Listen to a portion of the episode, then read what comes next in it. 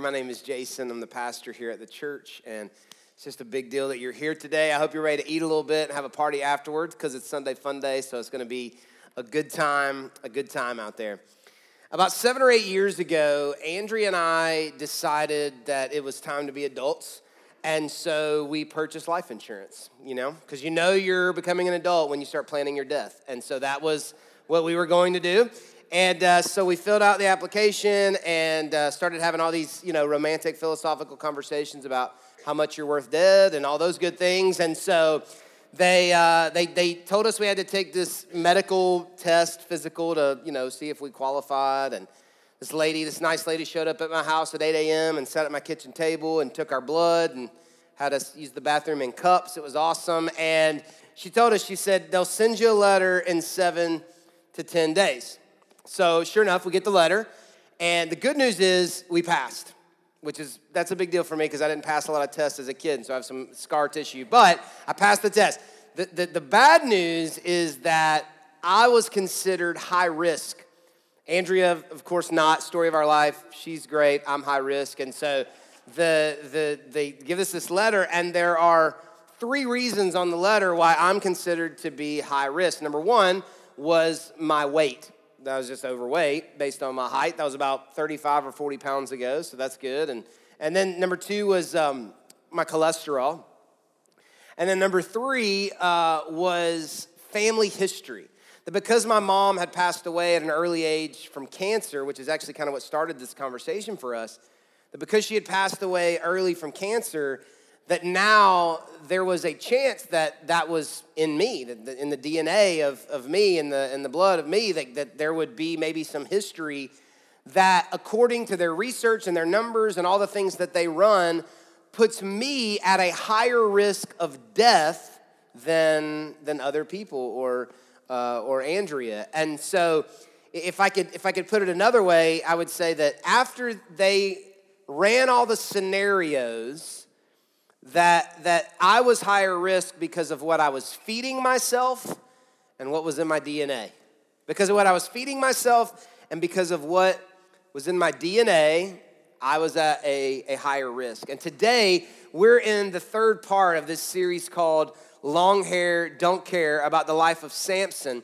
And you're probably familiar with the story of Samson, regardless of how much church you have or Bible knowledge you have. You're probably familiar with the highlights of his story that, you know, he had long hair and he, he slept with Delilah, and Delilah cut his hair and he lost his strength. But the reason that we're taking five weeks to tell this story is because there are so many other nuggets of truth, application truths in this story uh, for our lives. Now, the first week, we looked at the miraculous birth of Samson, that his parents were not able to have children. And so an angel shows up and uh, tells them that they're going to have a child. And not only are they going to have a child, but he's going to make an incredible difference in the world. But there was a vow, it's called the Nazarite vow, that he was supposed to take and supposed to live by.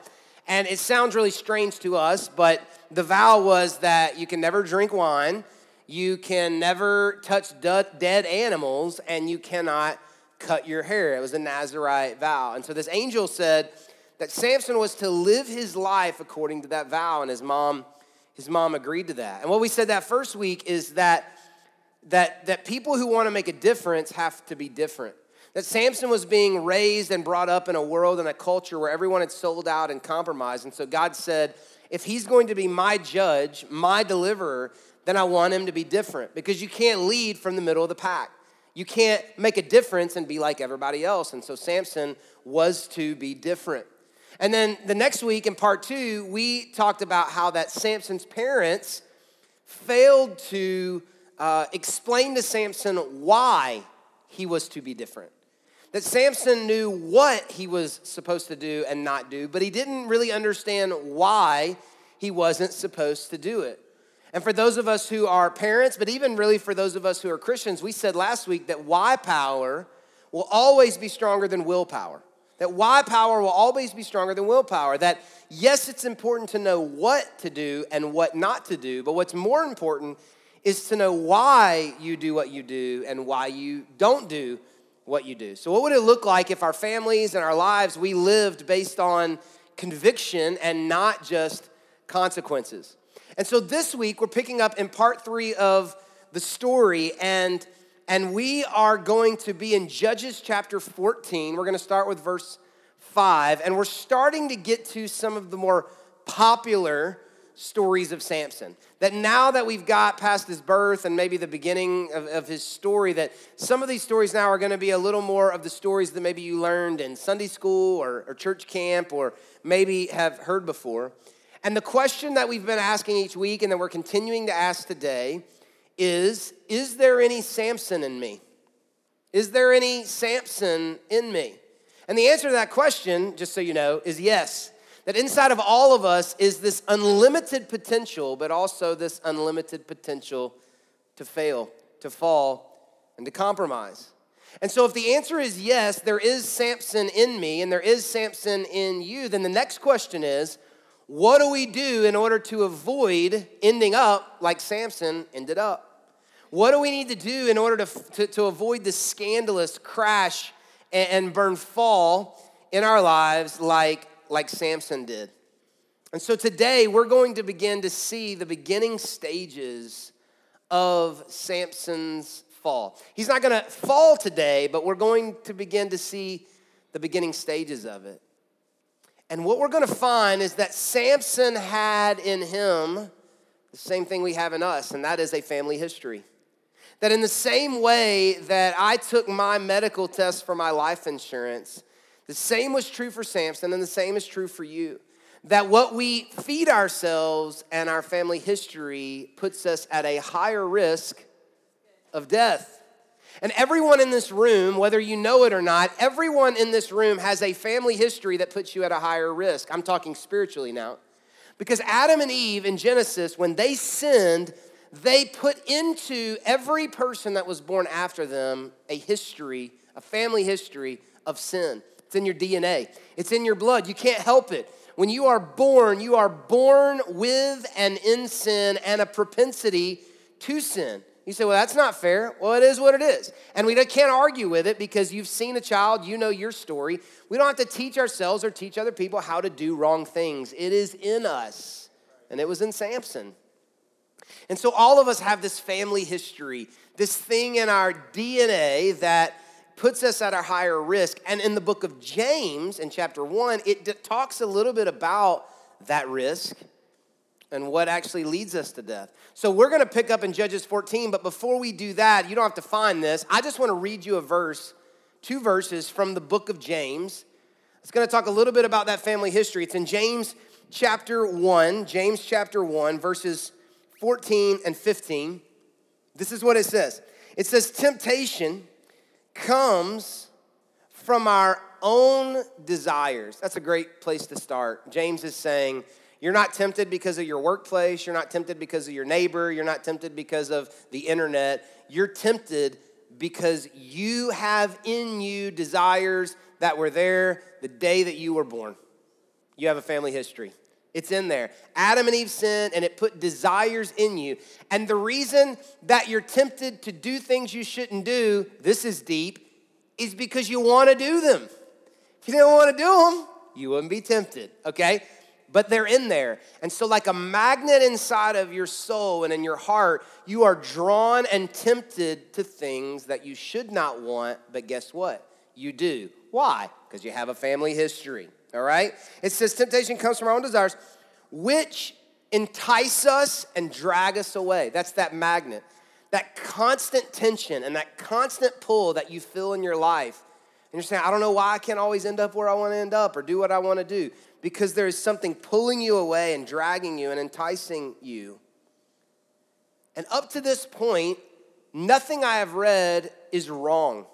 You will be tempted, it is inside of you. You will be enticed, you will be dragged away, but you haven't done anything wrong. All of us deal with that. But the next verse says that these desires, what desires? Those desires that are in us because of family history, that are magnets trying to pull us away, those desires give birth to sin. Eh, we're there. Bad mistake, fault, right there.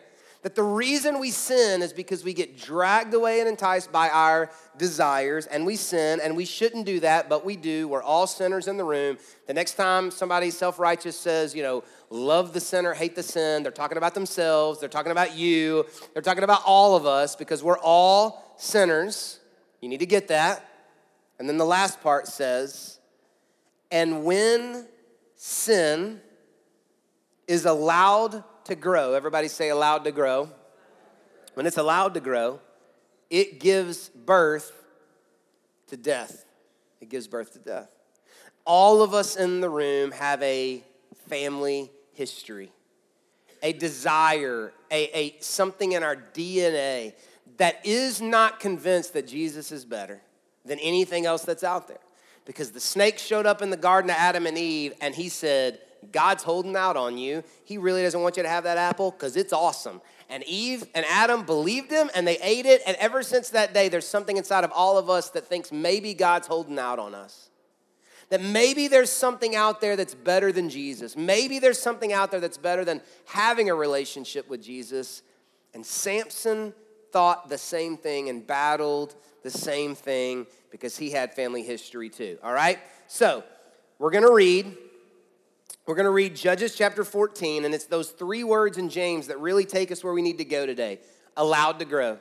And when sin is allowed to grow, it puts us at a high risk of death. And we're going to read about that in James 14. So here we go James chapter 14. Going to start with verse 5 and 6. Just so you know, Samson and his mom and dad are headed down to his rehearsal dinner. They're going to a town called Timnah because there's a rehearsal dinner because Samson's going to get married to a Philistine woman. That's bad news because he's supposed to destroy the Philistines, but instead he decided to marry the Philistines. And so here we go. That's not good. But we're heading to the rehearsal dinner, and it says, As Samson and his parents were going down to Timnah, a young lion suddenly attacked Samson near the vineyards of Timnah. And at that moment, the Spirit of the Lord came powerfully upon him, and he ripped the lion's jaws apart with his bare hands. And he did it as easily as if it were a young goat. But he didn't tell his father or mother about it. Three quick takeaways from what we just read. Three things we learned right off the, bat. Number one, Samson's walking near a vineyard. No big deal, right? Why would that be a big deal? Do you remember the vow that we talked about the first week, second week, and I just recap for you? Three things Samson's not allowed to do. Number one, drink wine. What do they make in vineyards? Grapes. They make wine and prunes, but nobody cares about prunes. They make wine, okay? So, here he is walking near a vineyard. Now, here's what happens at every point that I ever teach this idea in the Bible. The same thing happens every time, at the same point in the story every time, this point. We want to push back and say, oh boy, here we go. Here's the religious list of rules. Here's where the preacher tells me all the things I can't do. Now I'm not even allowed to be near vineyards. Jason, you're making a really big deal out of nothing. This is not that big a deal. And you're right in the sense that technically, throughout the whole story of Samson, we never find any information that lets us know that he broke his vow and he drank wine. That nowhere in the story did he ever technically break the rule. But you can not do the wrong things, and that doesn't mean you're doing the right things. You can follow the letter of the law and not understand the heart of the rule and the law. And so here is Samson technically not breaking the rule, but he's walking near a vineyard, which is a place that technically I guess he could hang out, but there's nothing there for him other than things that he's not supposed to have. And so there's a lesson here maybe for us that we should not hang out near places where there's nothing to offer but things we shouldn't have. And you say, that's ridiculous, that's no big deal that's not, you know, he didn't do anything wrong. But what's interesting is at the end of the verse it said, but, everybody say, but, he didn't tell his parents where he had been. Now, I, I have four children, and I've been a child myself, and there are just some things you don't tell mom and dad. You know what I mean? There are things you don't tell mom and dad, the things that are gonna get you in trouble. How many parents know when it's really quiet in the house, something awful is happening at that moment upstairs? You just don't know about it yet, but you will, right? Sharpie markers are on the wall, just wait, it'll be there. And so we see here that Samson obviously knows that he that his parents would be upset or he was doing something, or he'd be in trouble because he was doing something that maybe he shouldn't have been doing, or at a place he shouldn't have been doing. He was with his parents. Next thing we know in the story, he's not with his parents, and he is walking near a vineyard. When it comes to avoiding temptation, you got to talk about where you are because it's really hard to do the right things in the wrong places. That when you're in the wrong place at the wrong time, it's almost impossible to do the right thing. And where you are says a lot about who you want to be and the dreams that are in your life and the destination that you want to, to get to. And so if you find yourself near the proximity of places that have nothing to offer you but things that you should not have or things that you should not do, eventually that magnet inside of your soul is going to pull you into a place that you don't need to be. So, number one takeaway we see here is Samson's walking near a vineyard. Number two, Samson killed a lion. And this is a big deal because this is the first time in his story where we get to see his strength, we get to see his muscles. This is what he's known for, and this is the first place where we get to see that and, and experience that. And, it's a big deal because sometimes it's easy to think that, that, that God doing something awesome is a stamp of approval on wherever we are, or whatever we're doing. So here's Samson walking near a vineyard, a place he shouldn't be, but God still did something incredible. And so sometimes we can be doing the wrong things in the wrong places and something good happen in life, and we'll go, well, God must think it's all right. But that's not how it works. That God will still use us and do incredible things through our lives when we're not doing what we're supposed to be doing for a season, giving us every opportunity to turn from, from what we're doing. But a double life always has a shelf life, and it won't work eventually. I also don't think it's a coincidence that a lion shows up at this point in the story. The Bible says that the devil, our enemy, is a roaring lion who wants to steal, kill, and destroy us. So here's Samson off the path, walking near a vineyard when a, when a lion shows up. A lion shows up. A lion. I've found in my life that the devil usually shows up in the places that I sneak off to. That temptation usually finds me when no one else can. And so here he is, and he rips this lion apart. But the third thing we see is that he wouldn't tell his parents what he had done. Number one, he's walking near a vineyard. Number two, he kills a lion. And number three, he won't tell his parents. Now, I don't know about you, and I don't know how you're wired. Here's what I know about me. If I ever killed a lion by ripping it apart with my bare hands, I'll tell everybody. I mean, it would be the bio on everything I ever did. I would just introduce myself like, hey, I'm Jason. I ripped a lion apart with my bare hands. Like, I would, I, and if I had ever killed a young goat and that was the comparison for how easy killing the lion was, I'd say that too. Like, hi, my name's Jason. I killed a lion with my bare hands. It was as easy as a young goat. Like, that's how I would introduce myself. I put it on Instagram like every day, like I killed a lion with my bare hands. I would tell everybody, it would be the illustration of my sermon every week. My name's Jason, I'm the pastor here. I killed a lion with my bare hands. Like I would lead with it. Samson can't talk about it. He just killed a lion with his bare hands, but, but, he did not tell his parents what he had done. Rule number one of temptation and sin that is allowed to grow is anytime you hear this voice in your head that says you can't talk about it, you have to talk about it.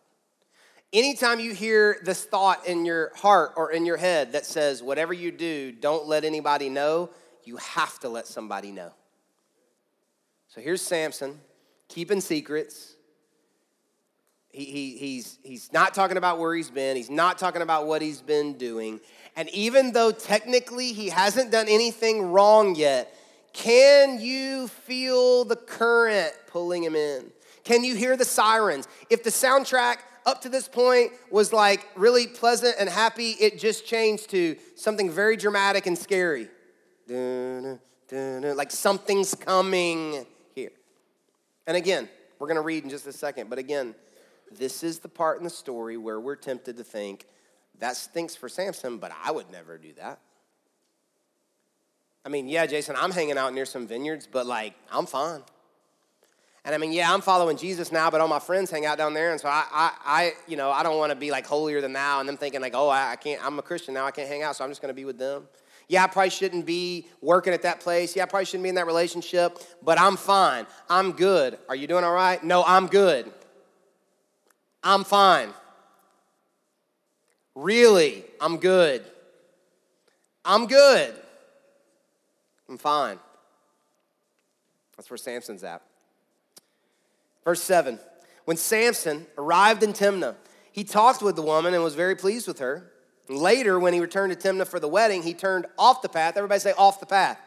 He turned off the path to look at the carcass of the lion. And he found that a swarm of bees had made some honey in the carcass. He scooped some of the honey into his hands and he ate it along the way. And he also gave some to his father and mother, and they ate it. But, everybody say, but. He didn't tell them he had taken the honey from the carcass of the lion. Samson has now gone home and he's on his way back, and the Bible says he gets off the path, and the lion that he killed is, is right there. It's laying there, and there's honey in there. And the first two verses we read, technically, Samson hadn't done anything wrong, he was just near it. Now, we're straight up breaking the rules. Because do you remember vow number two? Don't touch dead animals. The Bible says it as don't eat unclean food, but really what that means is dead animals. And so now we've gone from being near it, he wasn't in it, he was just near it, So now we're, we're breaking the rules. And he scoops the honey up and he eats it and he gives it to his parents. And I can't think of a better image, a better description of what sin is than sweet honey inside the carcass of a dead lion. It tastes good, it's pleasurable, it's, it's, it's, it's, it's fine, it's good, it's great, it's better than that, it's amazing. But it's sitting inside a dead lion. And the way sin works in our lives, it is sweet and it's pleasurable and it's enjoyable and it's fun, but it's always at a place that in order to get there, we have to cross a line and break a boundary or break a vow or break a rule. And we know, we know, this is not me being over the top, we know that Samson knew it was wrong because he didn't tell his parents.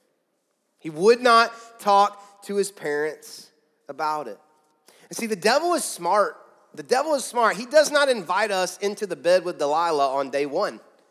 Because if I was able to take you into the future and I was to take you like 20 years ahead to the worst case scenario of what your life could look like if you continued at the trajectory and the pace and the speed and the direction that your life is going. And I showed you how bad it could end up. It would scare you to death. And it would scare you so bad that it would cause you to stop what you're doing and change the direction of your life. So the devil's not going to show you that. It's step one, no big deal. Step two, no big deal. Step three, not really a big deal. I'll stop at step five. Step six, I was gonna stop at five, but I'll stop at eight. Step nine, I was gonna stop at eight, but I'll stop at 12. Step 13, do you see where we're going? And we eventually end up at a place we swore we would never end up at 30 steps ago. Because there's a magnet inside of our hearts and a family history that isn't convinced that what we get at 31 is not better than Jesus. And 1 through 30 has let us down, but 31 will be the real deal, and 35 and 57 and step, step, step, step, step. Compromise happens a step at a time, a step at a time, a step at a time, a step at a time. Samson, if you're talking to him before he ever gets near the vineyard in Timnah, and, he, and you say to Samson, Samson, you're going to end up cutting all your hair off, getting your eyeballs plucked out, and dying because you sleep with a woman named Delilah, he would say the same thing we would say I would never, never, I wouldn't do that. Of course not. None of us would. Today, but that's not the way compromise works. A step at a time. It's a step at a time, a little honey, a little vineyard, and we continue to compromise. I think it's interesting that when we're um, when we're kids, we can't keep secrets. We can't. I have four kids. I told you that, and they just can't keep secrets. Like they're just terrible at it. Like they'll come up to me like, "Dad, mommy told me something I can't tell you." Like that's how they lead. You know, I'm like, "Tell me." They're like, "Okay," and they tell me, right? It's amazing that as kids we can't keep secrets, but as adults we live with them. That there's so many things happening in our mind and in our heart and in our life that no one knows about. No one. And, and what happens in moments like this, as we hear messages like this about compromise and confession and secrets and all that stuff, what happens is we get scared about what would happen if we ever became honest about what we were doing, where we were, what we were thinking, the things that were happening in our life. And what happens is the devil convinces us that the consequences and the fallout from our confession are worse than our secrets and worse than anything that we're doing. But we shouldn't be afraid of the consequences of confession. We should be afraid uh, of figuring out how to successfully live a double life. Because the question is not, will my secret get out? It always does. The question is, do I want to tell the right people right now? It's not, will my secret get out? It's, do I want to tell the right people right now? when it comes to secrets, getting caught is the best thing that could ever happen to you. And, and it's, it, it's, it's, it's way better than getting, than getting away with it. So here's Samson.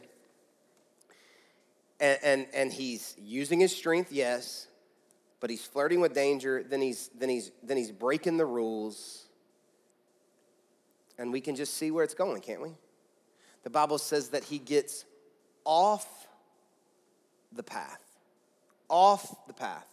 It's not the only place the Bible talks about the path. That there's actually this other um, this other part in the Bible. It's in Proverbs. You don't have to find it. Well, take that back. If you have a Bible, I'd love for you to read along with me. But um, it's in Proverbs chapter 4. And, and the reason I want you to maybe find it, if you can, or if you have a phone that can make a mark or something, is because I'd love for you to, to, to make a mark on a, on a certain, certain couple of words here.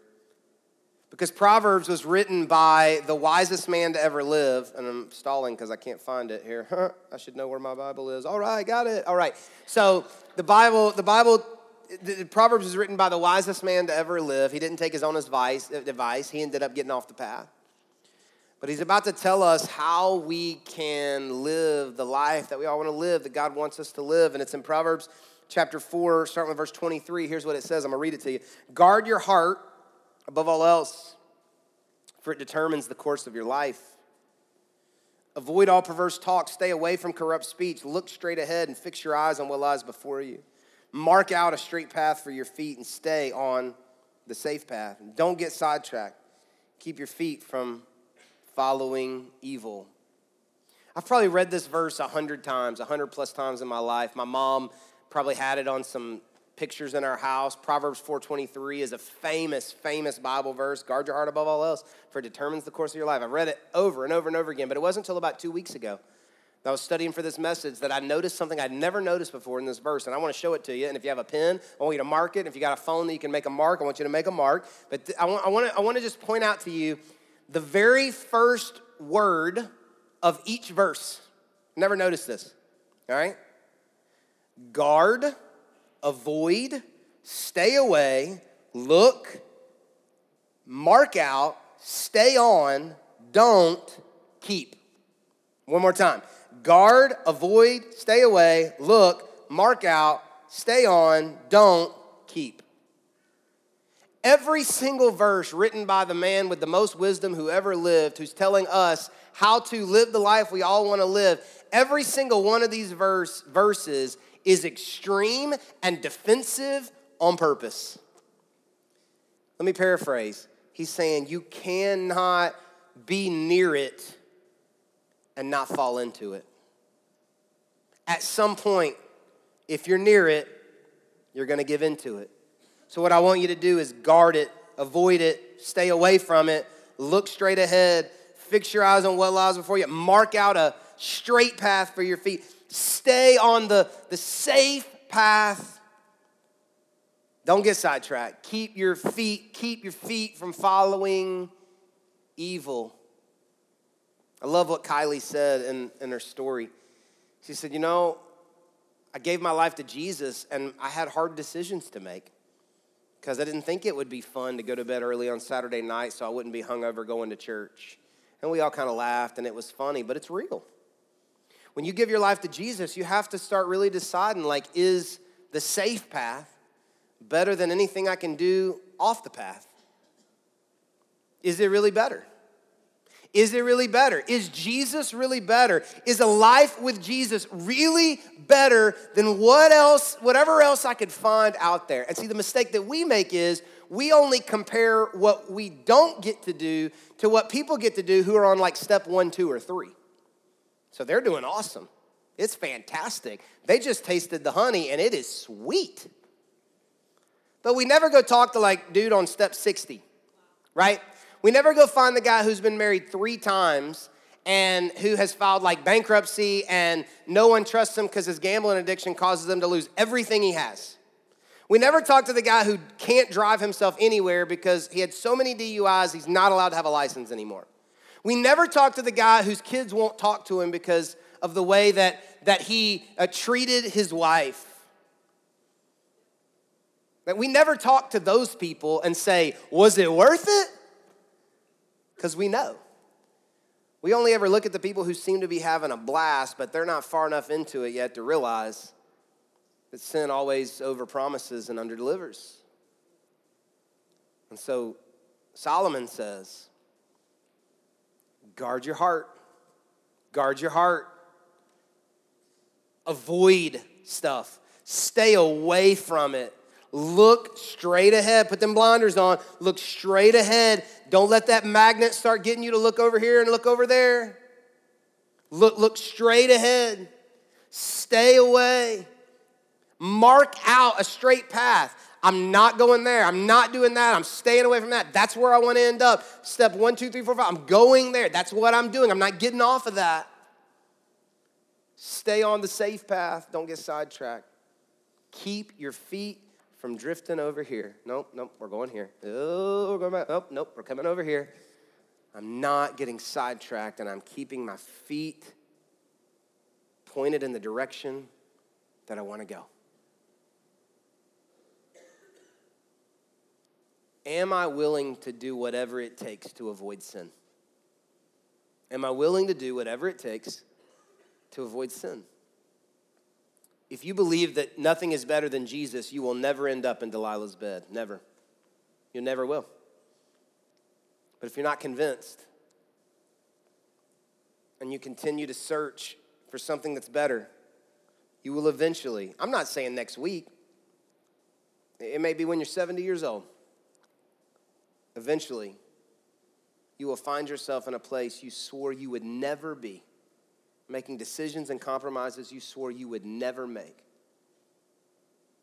Because when sin is allowed to grow, not just sin, we're tempted, we're drug away, it gives birth to sin. Okay, we know what that's like. We've been there, we've done that, we keep doing that, got it. But when sin is allowed to grow, it gives birth it gives birth to death. So, so here's, here's the question. I want to end today by asking you, by asking you one question. And this is not hype, this is not pastor hyperbole. This question literally, legitimately has the power to change your life forever. It has the ability for you to live in freedom for the rest of your life. Here's the question. You ready? Simple question. What are you currently doing that you hope no one finds out about? What are you currently doing that you hope no one finds out about? I'm not even talking about sin. It may not even be sinful. It may not be illegal, technically. It may not be wrong. But if somebody found out, you'd be embarrassed. You'd be ashamed. You don't want anybody to know. What are you currently doing that you hope no one finds out about? Because you know. You know. And we've always said around Hope City Church it's okay to not be okay, it's just not okay to lie about it. It's okay to be addicted, it's just not okay to lie about it. It's okay to be lost, it's just not okay to lie about it. It's okay to be broken, it's just not okay to lie about it. Why do we say that? Because once you talk about it, it loses its power. But as long as it's a secret, it strangles you. Strangles you. So, what are you doing that you hope no one finds out about? Maybe you're in some deep stuff. Like maybe you're thinking, like, man, I hope nobody finds that body. Like, okay, wow, all right, we can talk later. But like, let's just anywhere from there all the way back to whatever it is. Like, hope nobody ever finds out about that. You're allowing it to grow. You're allowing it to grow. And here's what's nuts and sick about everybody in here, including myself that if I was again able to take you into the future and I was to take you to the day when it all came out and everybody knew and the scandal was big and the spouse found out or the boss found the money missing or the cops showed up or whatever I took you to that day. And the news reporters are knocking on your front door and they're about to write a front page story about your life and the scandalous crash and fall of your life. And at the top is gonna be this big, bold headline about what happened. You know what's crazy? You already know what the headline would say. I already know what my headline would be. And all I got to do is keep doing what I'm doing, and I'll end up being that headline. What's going to take me down is not going to surprise me. It's already there, it's already in my life. The question is am I going to bring it out into the light and kill it? Or am I going to allow it to grow? Because if I let it grow, it's going to kill me. Let's pray.